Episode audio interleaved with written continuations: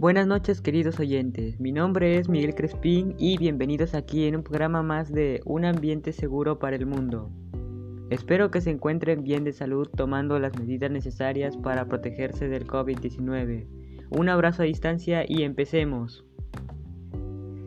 Como todos ustedes sabrán, la contaminación del aire es actualmente uno de los problemas ambientales severos a nivel mundial, ya que ésta está presente en todas las sociedades y puede provocar grandes consecuencias. Independientemente, el nivel de desarrollo socioeconómico constituye un fenómeno que tiene particular incidencia sobre la salud del hombre. Es por ello que hoy hablaremos sobre algunas acciones que podemos llevar a cabo para disminuir la contaminación del aire, es muy importante que entendamos y reflexionemos porque así podremos cuidar al medio ambiente y a nuestra salud. El aire que se respira se contamina cuando se introducen sustancias distintas a su composición natural o bien cuando se modifican las cantidades de sus componentes naturales. En sentido amplio, la contaminación del aire puede ser producto de factores naturales como emisiones de gases, cenizas volcánicas, humo de incendios, el polvo, el polen y esporas de plantas, hongos y bacterias. Sin embargo, la contaminación derivada de las bacterias del ser humano, llamada contaminación antropogénica, es la que representa el riesgo más grave por la estabilidad de la biosfera en general. La contaminación atmosférica se presenta en diferentes sustancias que se derivan fundamentalmente de cinco focos de actividades humanas, las industrias, el transporte, la agricultura, residuos y otros hogares. La concentración de estas sustancias químicas es altamente nociva para la salud del ser humano y animales. Mantener la calidad en el aire es fundamental para la supervivencia de las personas y las especies que viven en la Tierra. Los efectos de la contaminación atmosférica pueden ser fatídicas para las especies, puesto que la polución afecta de forma negativa a su salud, propiciando el desarrollo de enfermedades y afecciones de diferentes tipos como la respiratoria.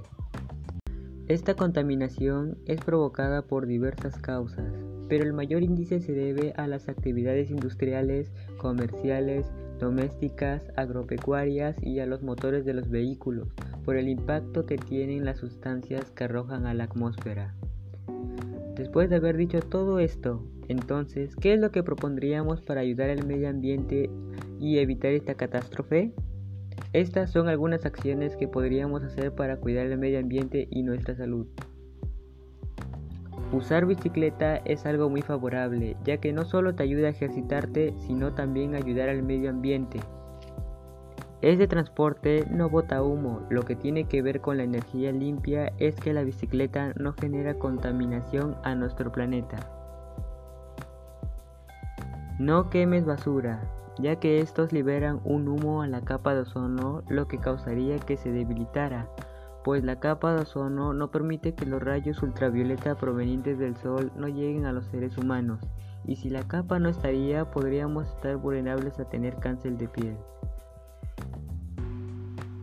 Las bolsas reusables se pueden volver a usar, pues no existe la necesidad de comprar, muchas de ellas a diferencia de que la bolsa de plástico y papel que se botan y ya no son reutilizables.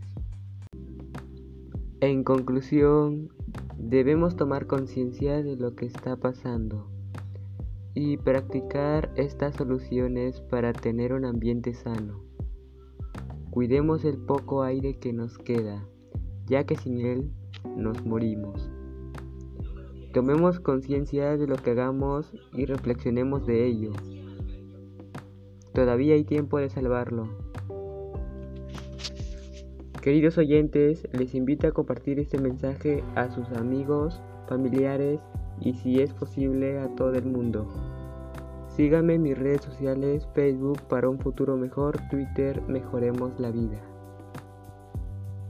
Hasta aquí llegó el programa, que tengan una bonita noche, un abrazo a distancia para todos ustedes y recuerden que juntos podemos vencer cualquier obstáculo.